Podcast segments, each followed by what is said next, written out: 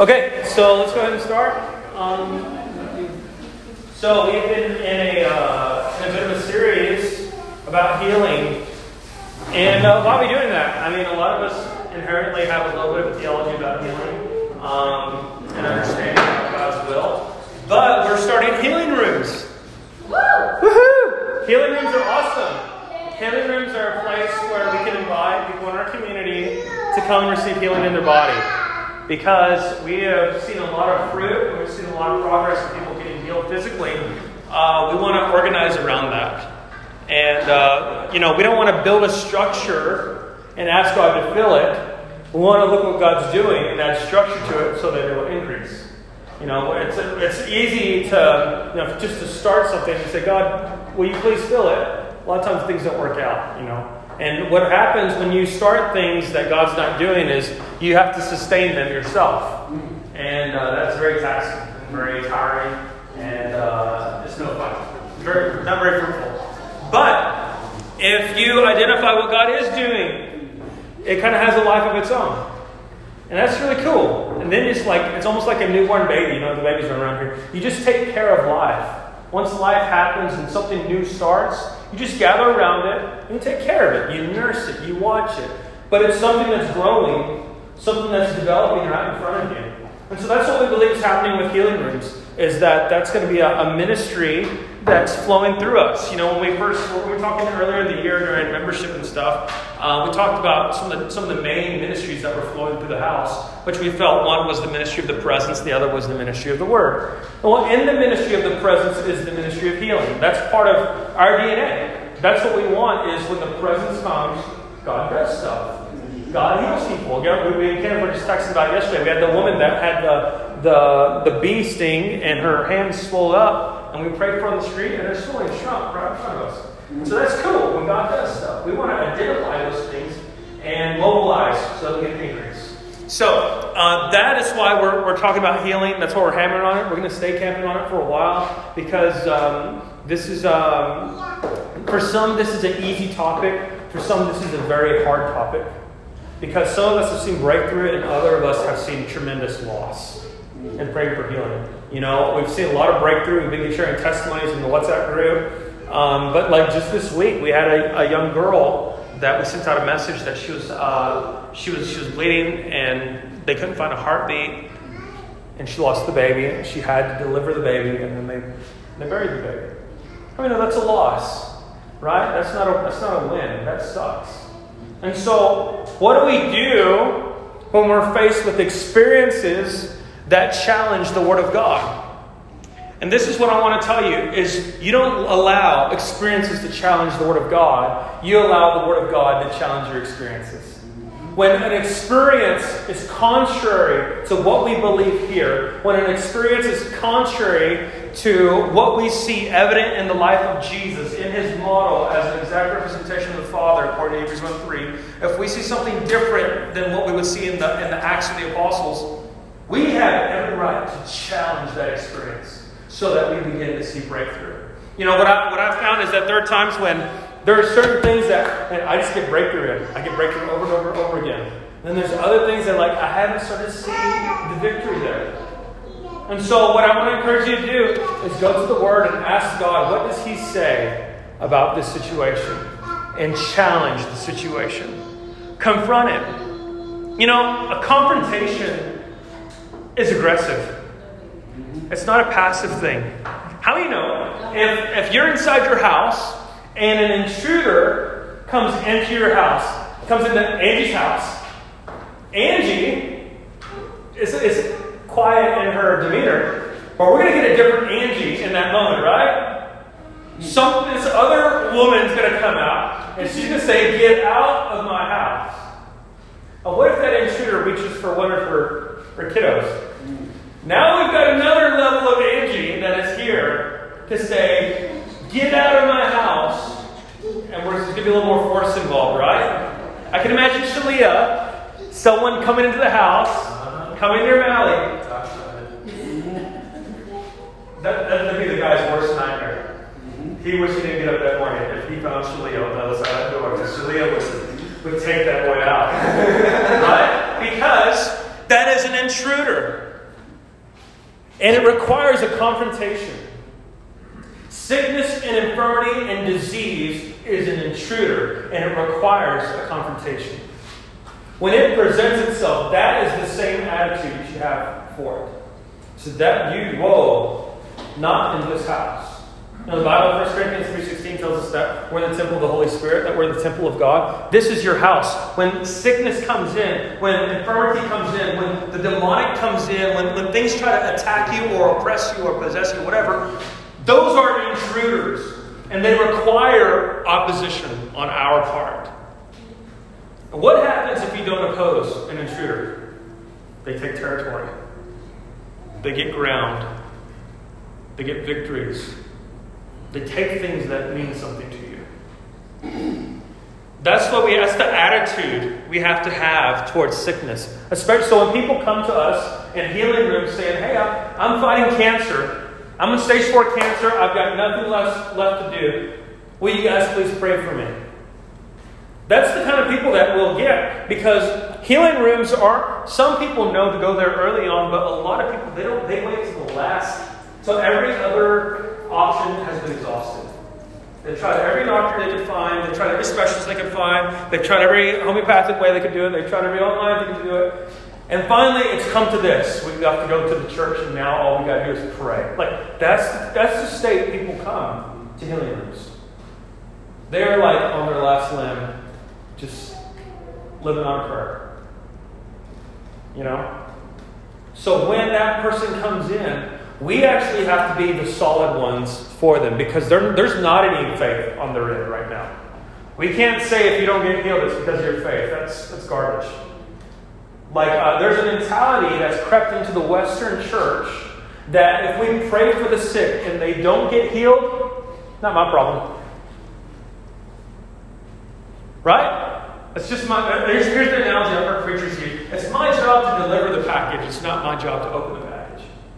What about you crap? You know, can you imagine if someone came, a vacuum salesman comes to my house, and he, you open the door, you open the door to him, and he throws a, a lump of uh, dirt and it lands on the floor, and he says, "Hi, I'm the Whiz uh, vacuum cleaner company, and I'm selling selling vacuums today, and we got the coolest vacuums, and it's twelve hundred dollars. You can pay it off in one year. We'd love for you to love for you to take."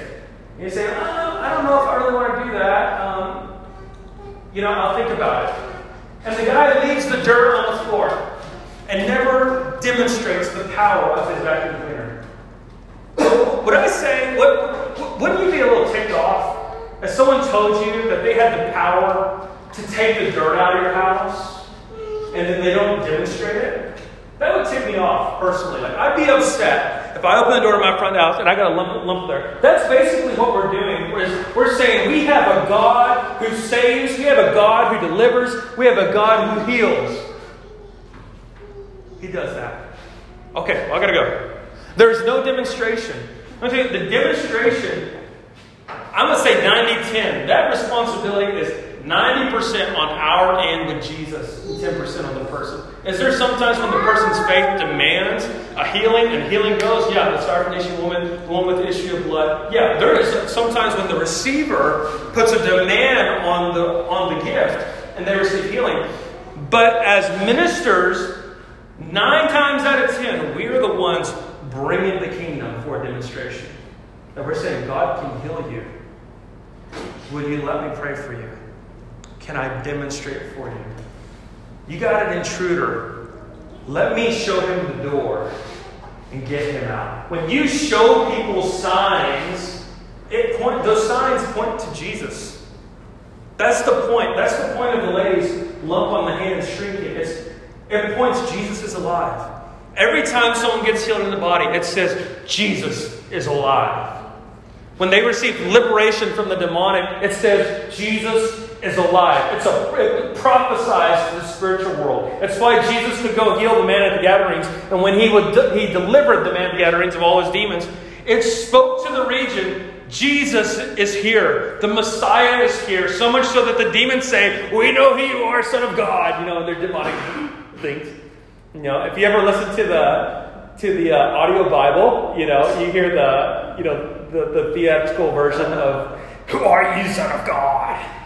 So, uh, 1 John chapter 5, verse 14. Why do we need to go over this again and again? Because we have to develop confidence that this is the will of God to heal everyone, everywhere, every time. Let's just say it together. Everyone, everywhere, everywhere every time. That is the perfect will of God. Every time Jesus came across healing, they always got healed. They never approached him sick and left with sickness. They never approached him and he gave them sickness. It never happened. You won't find it in the Bible. There's no demonstration in the book of Acts where someone came wanting healing and they left not healed. It was always reaching out their hand and, and receiving healing. John, uh, 1 John chapter 5, verse 14 says, This is the confidence that we have in him. If we ask anything according to his will, he hears us. And we have what we have asked. This is the confidence which we have before him that if we ask anything according to his will, he hears us. That's a powerful thing. I think that's that's that's where we don't have confidence, is that we don't know that it's his will.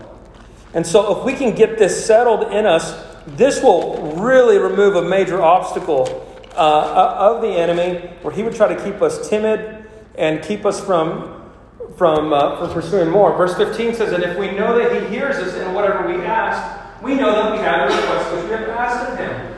And so that, that, that really locks in for us on why we need to have confidence. It's so we can pray according to the will of the Father. Praying for Freddie this morning. You know, he's going to check it out. He's going to let us know how he's doing.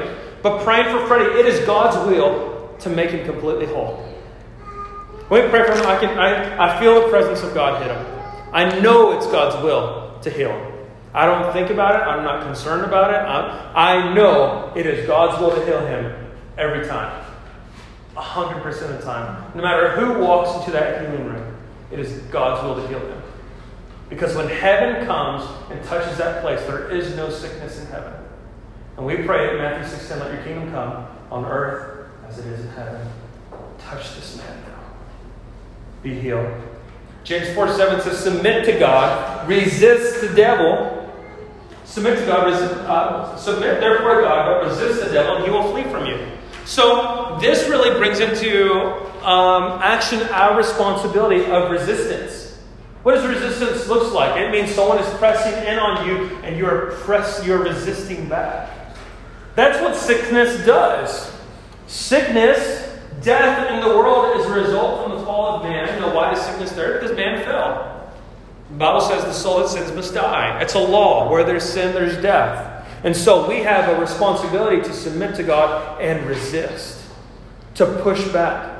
If you have family that's sick, if you're battling sickness, if you're battling something in your own body, or you have a friend that is, you can submit to God's word and what He says and resist. You can push it back.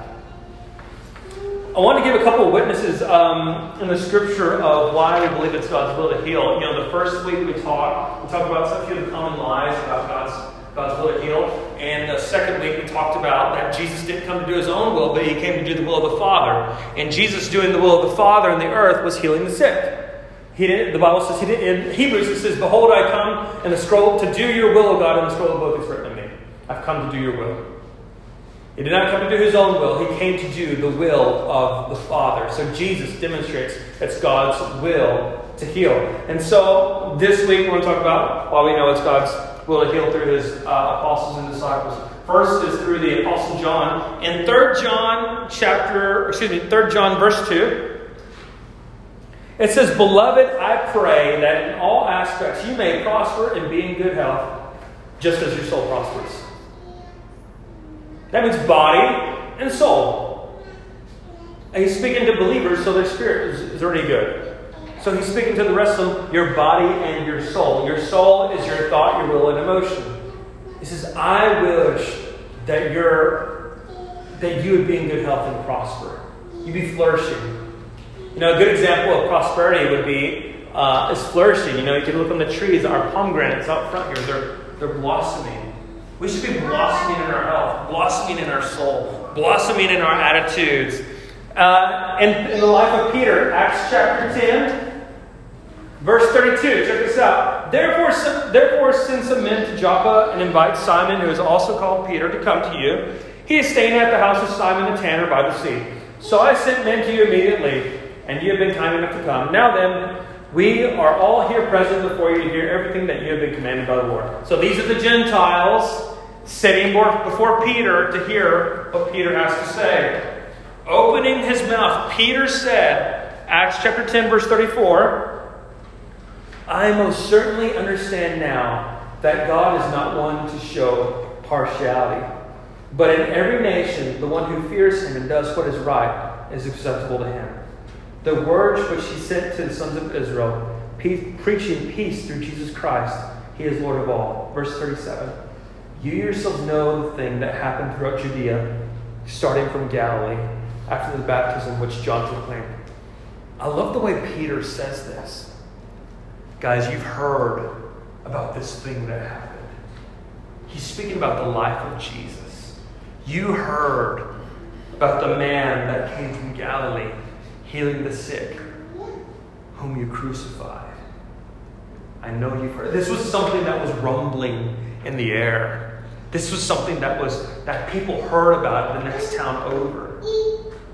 Jesus, Jesus, Jesus, the person. Verse 38 You know of Jesus of Nazareth, how God anointed him with the Holy Spirit and with power, and how he went about doing good and healing all who were oppressed of the devil for God was with him. This is an interesting combination. He says he was healing all, healing those who were oppressed of the devil.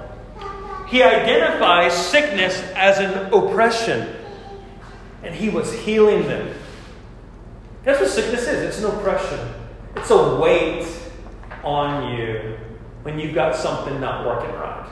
It's a weight on that family member when something's not functioning the way it's supposed to be. You know? That, that is a weight. Now, I'm not talking about just you're not physically fit. Yesterday, I tried to race Jonathan across the basketball court, and he was going to buy me lunch if I, I raced him and won. And, uh, and, so I made it like three fourths of the way across the basketball court. I'm like, you know, like reaching, like, oh man, I'm not talking about not, you're not fit. I was, I'm not fit. I mean, physical ailments, like you have fever all the time, or you have headaches all the time physical things. Peter calls it an oppression. So Jesus is the same yesterday, today, and forever. Um, James chapter 5. So that was the, the witness of, of the Apostle John, then Peter, and now James, the half brother of Jesus. James chapter 5, verse 14. It says, Is anyone among you sick? Another translation says, Is anyone among you suffering? Is anyone among you sick? Then he must call for the elders of the church. Notice he didn't say call for the apostles. He didn't say call for the prophets. He didn't say call for the evangelists, the teachers, or the pastors. He said call for the elders. Well, this is in line with Mark 16 that these signs shall follow those who believe. Elders are not office ministers. That, that is, those are lay ministers. These are people who have not spent their life in full time ministry. These are just believers.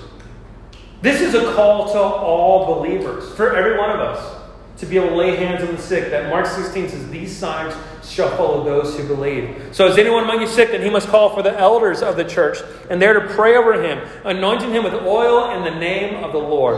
And the prayer of faith will restore the one who is sick, and the Lord will raise him up. And if he has committed sins, they will be forgiven him.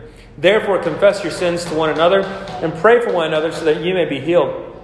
A prayer of a righteous person, when it is brought about, can accomplish much. So, prayer of faith, prayer of oil. I mean, uh, this isn't something that's, that's old timey. Bust out some oil. You know, in the Old Testament, when the priest touched a, a leper, the priest would become unclean and they would be ceremonially unclean. And they would have to go through a process to get cleaned up again so that they could enter back the temple. In the New Testament, Jesus lays hands on the leper, and the unclean person, the leper, becomes clean. It's a complete reversal. It's a complete shift where your stuff doesn't contaminate me. my stuff heals you. It's a clash of two kingdoms that in me is healing, not me, my person, but Jesus in me. Because he's in me, you could get healed. It's not, don't touch me because you could get sick. It's let me touch you because you might get healed. You, something could happen when we touch people and we believe this is a doctrine. When a, a ordinance is given as a tool, might be a better way to say it. It's a tool to activate our faith. You know, when we take a wafer and we take communion here, there's no power in a cheap wafer. But it's a tool by which we activate our faith, and by faith, we, we honor the Lord in His body. And honestly, a lot of people activate their faith and walk in divine health through communion all the time. John, you know, if you want to talk about communion, call John and Thea. Those of you who know John and Thea. Just let them talk to you about communion for an hour and how why they grown so strongly about it. Like, it's, it's grape juice, but Jesus, thank you for your blood that was spilled for me. And it's an act of faith. Laying hands on somebody with oil is as much an act of faith as taking the juice. It's not down here, it's, it's right there. When we lay hands on people, impartation happens. People get touched, they receive grace into their life. Some people receive grace to be healed in the moment. Some people receive a grace and they just stay healed. You know, we saw that, that testimony that's in the WhatsApp group. Lorena, that came uh, two Mondays ago, came here, diagnosed with osteoporosis in her neck. On scale 1 to 10, level 5 pain. And right here, me and uh, Tom prayed for her. She felt all the pain in her neck leave. By Thursday, she's messaging us on the WhatsApp group saying it's still gone. I haven't been able to hug my husband in over, what was it, 13 years? 14. 14 years. She couldn't hug her husband. She can hug her husband now. So that's that's some that, that is more than just that's a healing and then and a, a virtue that's coming to her life. It's like I'm healed. It's it's it's Thursday and I'm still healed. It's Thursday and the pain's still gone. I'm still talking about it and it makes me cheer up and I, I can hug my husband. That is the power of healing. It, it changes people's lives. My husband is still coming back around. Those kids were in contact with their kids. We're able to have a relationship with them because they were touched by Jesus. Next, why, why do we believe it's God's will to heal? Because uh, not just because of the witness of the apostles, which we named three, but also Jesus taught us uh, how to minister to the sick. In Matthew chapter 6, this is the Lord's Prayer. In Luke 11, before the Lord's Prayer, the, uh, the disciples had been, have been observing Jesus and says, Jesus, teach me how to pray. Meaning, Jesus, you are getting different results than I'm getting. I want you to teach me how to pray. These guys can figure out how to pray. But they see, Jesus, you are doing something in your prayer life that has given you a different result than me. So, Jesus, teach me how to pray the version of Matthew, verse 9, uh, 6, chapter 6, verse 9 says, Pray then in this way Our Father who is in heaven. So those two words completely wreck the old theology. To say our Father. Jesus turned the whole thing upside down when he said, Our Father, because God was distant. God was far off. But to call him Father brought you up here. And Jesus says, Come up here. The first thing we got to do when we are believing for heaven to invade earth, when we want to see signs and wonders and miracles, is we've got to come up a notch. The Bible calls it repentance. Bill Johnson breaks it down really well. Repent. Re is to go back. Pent is like from a penthouse, meaning the top floor of the building. So repent. Go back up to the highest perspective. Repent. Come up here. So what did, God, what did the Father say to John, the, the Revelator in the book of Revelations? Come up here and see what I will show you. Repent. And Jesus came with the message saying, Repent. The kingdom of heaven is at hand. So the first thing he says, How are we going to pray? Start by saying, Our Father. In other words, repent. Change what you're thinking. Who is in heaven? Hallowed be your name. God, you're so holy. Verse 10 Your kingdom come, your will be done on earth as it is in heaven. This is the great apostolic prayer. Your kingdom, the king's domain, the reality of your, your authority that is real in heaven. Pray that that kingdom would come on earth like it is there. And we know that there is no sickness, there is no pain, there is no disease, there's no virus of any kind, there's no broken limbs, there's no damaged eyes in heaven. And Jesus says, Let your kingdom come on the earth like it is there. Jesus was teaching the, the apostles, or the disciples at that time, he was teaching them how to do it. Why do we believe it's God's will to heal? Because Jesus said, Let your kingdom come, let your will be done as it is in heaven. Bring it down. When, when we're laying hands on Freddie, when we're laying hands on people outside in the street, this is a this is more than just a form. It is a supernatural moment where heaven and earth are colliding. And the real realm of heaven is coming into our experience and touching someone. Let your kingdom come now. You know, when Josh was feeling those seizures come along, that's exactly what he was doing. So this is not God's will.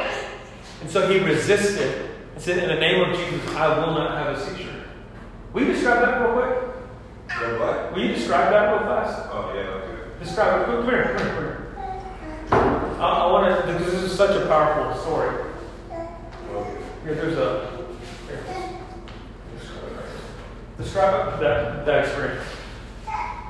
Alright, well, um, It's on. You still gotta eat it. Hey, come on.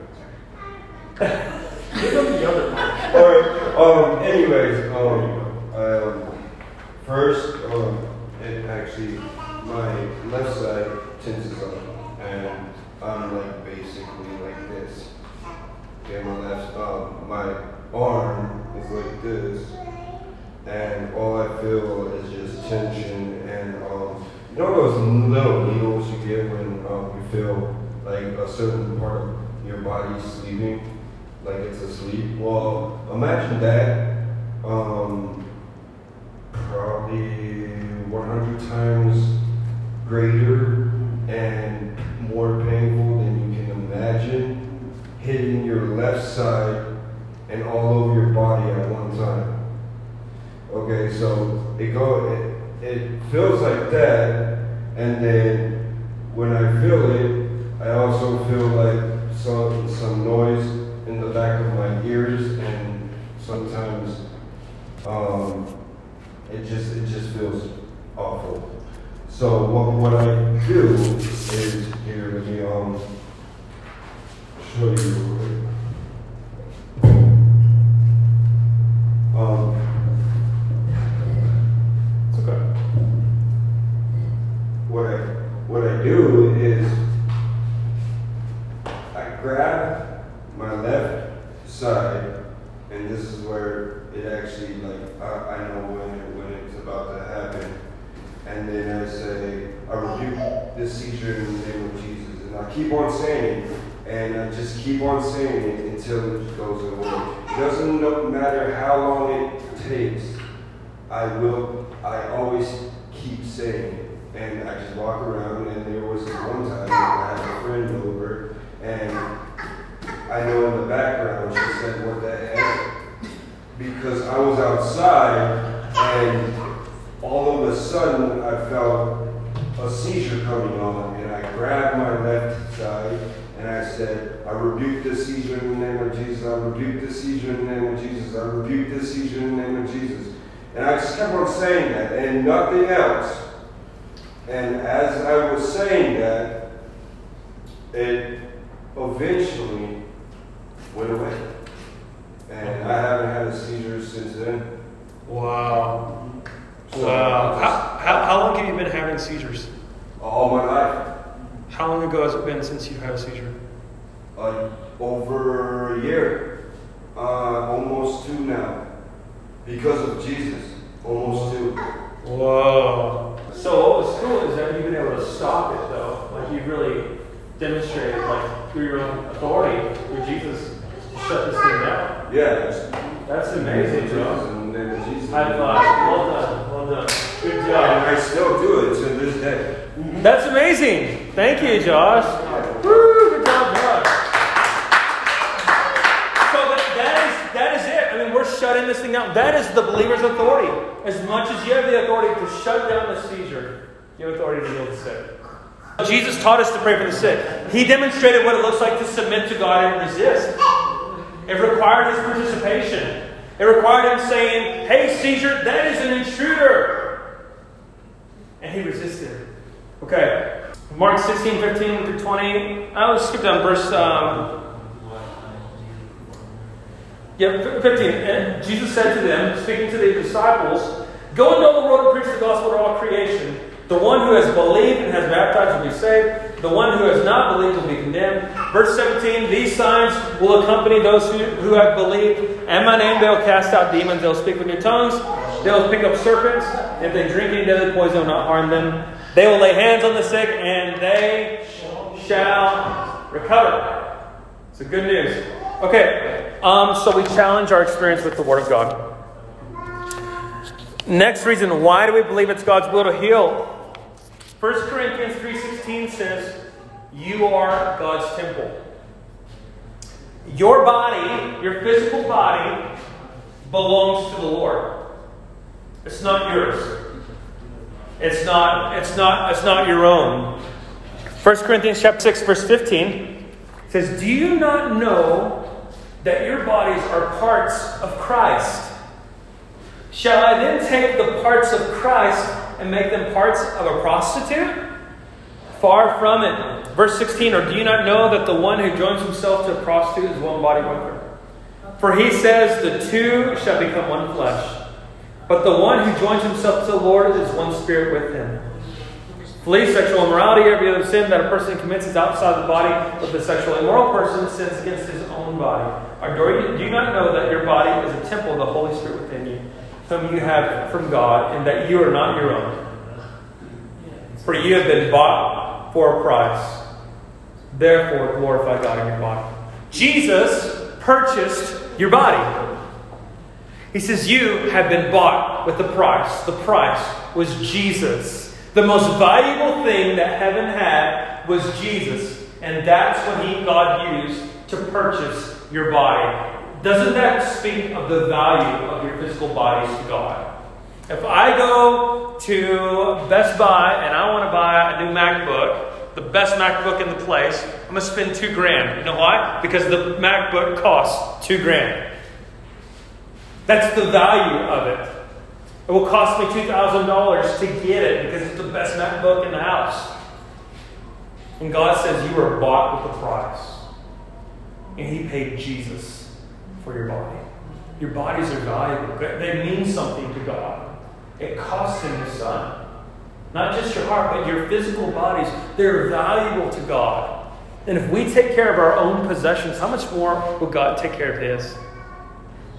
He desires for you to be healthy, He desires for you to be whole.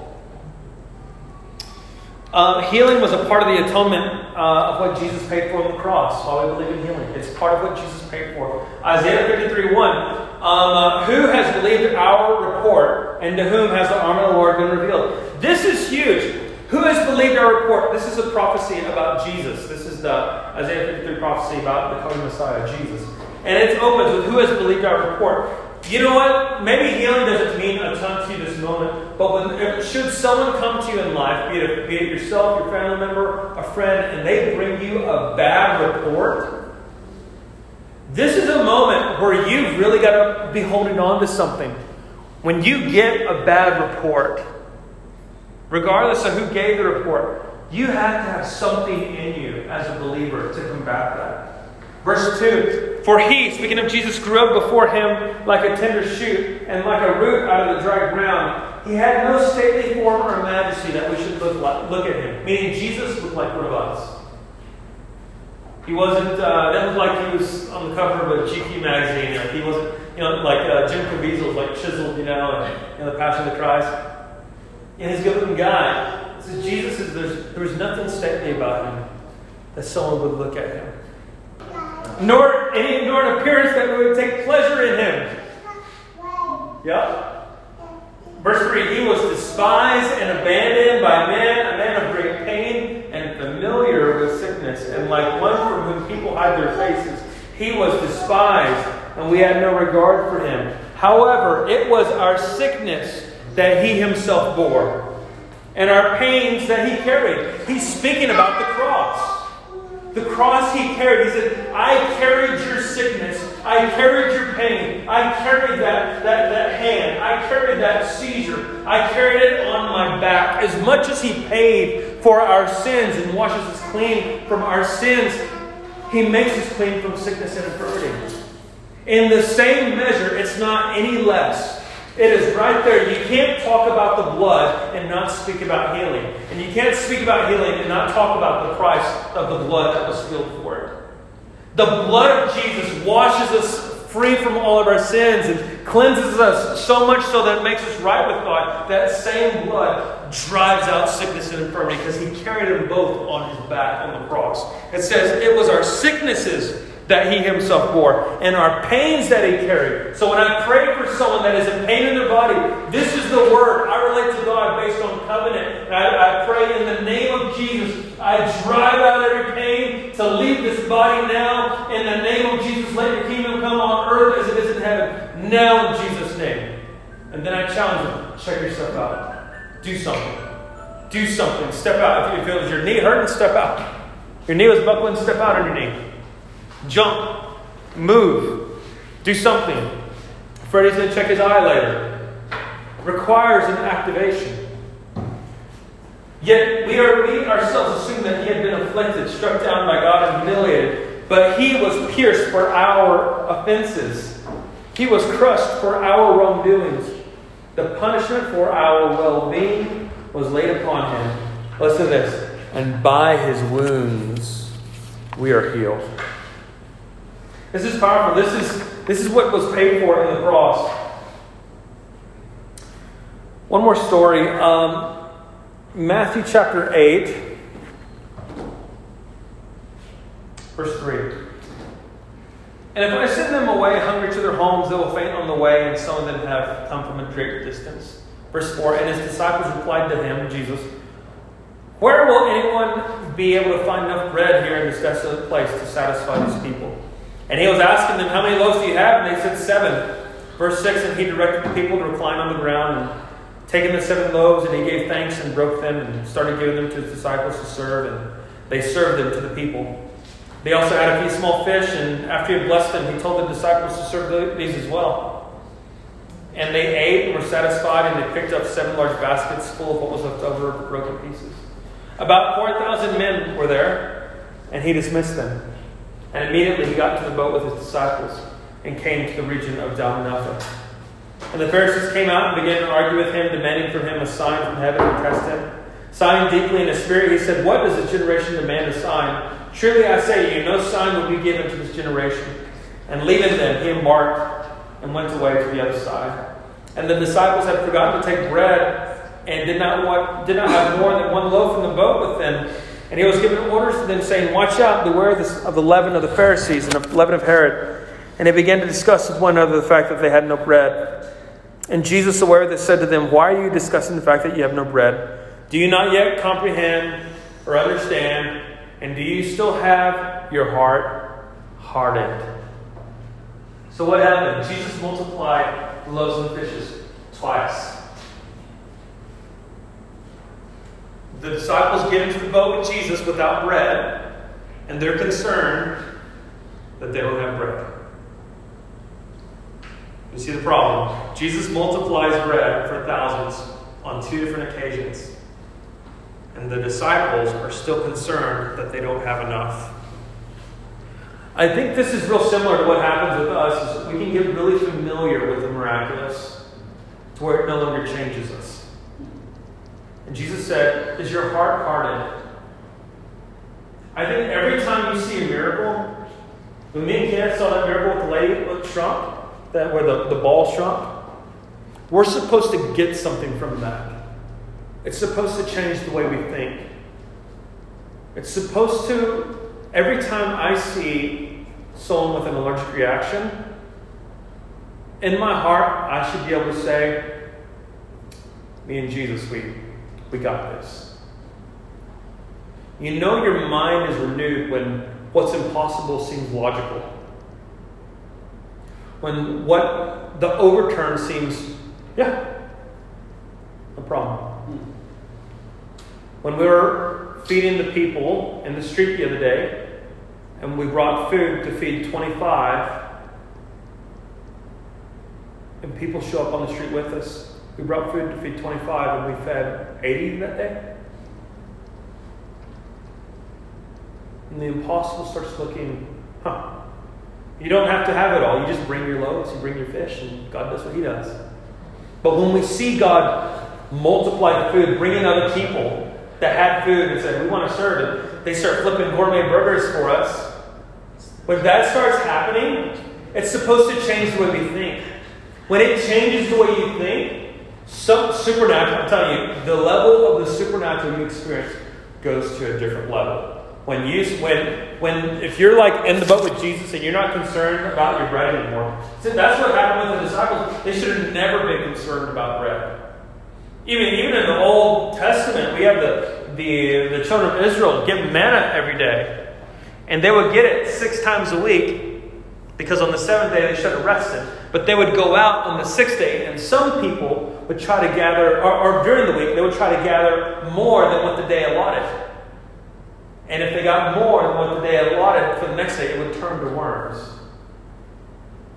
Because they didn't realize God was going to provide for them this day, He's going to provide for them the next day. They're like, oh no, but what if God doesn't provide for me tomorrow? He just multiplied manna, angel food for you for a week. Like, why, why is that not getting into you? They're like, they still have this thing, they never learned from it. And so they would try to get more than what the day allotted, and it was it would just ruin it, you know? But when you see the miraculous, when you see healing, it should transform our thinking. Psalm 103, verse 2 through 4 says, Bless the Lord, this is David, my soul, and do not forget his benefits. You know, if you're a company person, you know, Angel works for a company. When you sign up for a company, what happens January 1? We discuss your benefits. This is what you get because you're with us. We can help you get your teeth clean. We can help you get, you know, get, get a pair of glasses once a year, and you can, you can get a really high deductible insurance. And uh, this is what you get. You get benefits for being a part. This is what this is Psalm 103. This is your benefits package from Jesus right here. Think of it this way. You know, you should read your benefits package so you can get your benefits. So this is it. It's found in Psalm 103, verses 2 through 4. Bless the Lord, my soul, do not forget any of his benefits, who pardons all your guilt, who heals all your diseases, who redeems your life from the pit, and who crowns you with favor and compassion. Psalm 103, verse 3 Who pardons all your guilt, who heals all your diseases. It's God's will. It's just God's will. There's no picture in, in the Bible where it, it, demonstrates that it's God's will to, to put sickness on people to teach them a lesson. God doesn't use sickness, disaster, or pain to shape your character. It's not true. He doesn't spank us with sickness. The Bible says in Luke 11 that if our earthly fathers, being evil, know how to give good gifts, how much more will your heavenly Father give the Holy Spirit to those who ask? If you ask for him for a fish, he'll not give you a stone. If you pray for healing, he's not going to give you sickness. He said, if you ask him for bread, you know, the Bible talks about with the Syrophoenician woman when she said, Jesus, will you heal my daughter? He says, it's not for me to give the children's bread uh, to dogs. I was sent to, to children, uh, lost children of the house of Israel. Meaning healing is the children's bread. As much as Audrey comes in here and says, Dad, I want more fruit before we start. I want more fruit. I just go there and I get her some more fruit because she's hungry. It is her, it is her portion. Healing is your bread in the same way. You said, God, I need some healing. Just like she says, Dad, I want some more watermelon. It is the children's bread. It is your bread. And what's the picture we have in the Old Testament? Is the people were concerned that they had no bread. What's the picture that we have with the disciples? They were concerned that they had no bread. And what's the same thing we struggle with now if God will heal us or not? We're concerned. Will we get the bread of healing or not? Then the Syrophoenician woman says that even the children, even the dogs, get the crumbs that fall from the master's table. Like it's, it's the, your heart can access the children's bread. This is for you. It's what you, we've asked for. We ask our Father and we We get bread. We ask for bread, He gives us bread. Romans 10 13 says, For whoever, for whoever will call on the name of the Lord will be saved. 1 Peter chapter 2, verse 21 to 24 says, For you have been called for this purpose, because Christ also suffered for you, leaving you an example, so that you would follow in his steps. He who committed no sin, nor was any deceit found in his mouth, and while being abusively insulted, he did not insult in return. While suffering, he did not threaten but kept entrusting himself to him who judges righteously. And he himself brought our sins in his body up on the cross, so that we might die to sin and live for righteousness. By his wounds you were healed. This is from Peter in 1 Peter chapter 2, verse 25. For you were continually straying like sheep, but you have returned to the shepherd and guardian of your souls.